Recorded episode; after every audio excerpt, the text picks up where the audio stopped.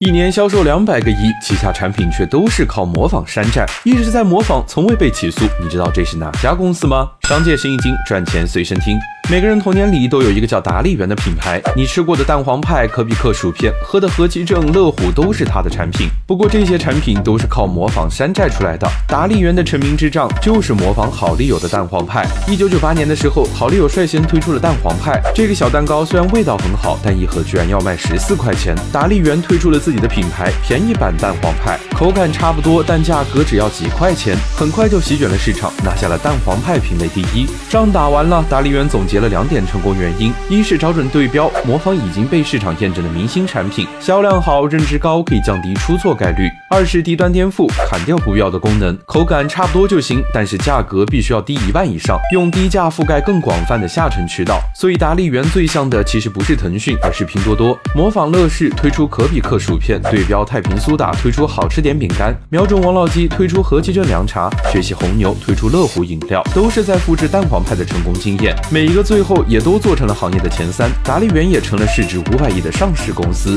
总结一下达利园的竞争策略，那就是不争第一，不做首创，把验证成功的产品通过低价化改造后拿来打下沉市场，低价供应链、营销推广、渠道体系，这才是达利园真正的成功法宝。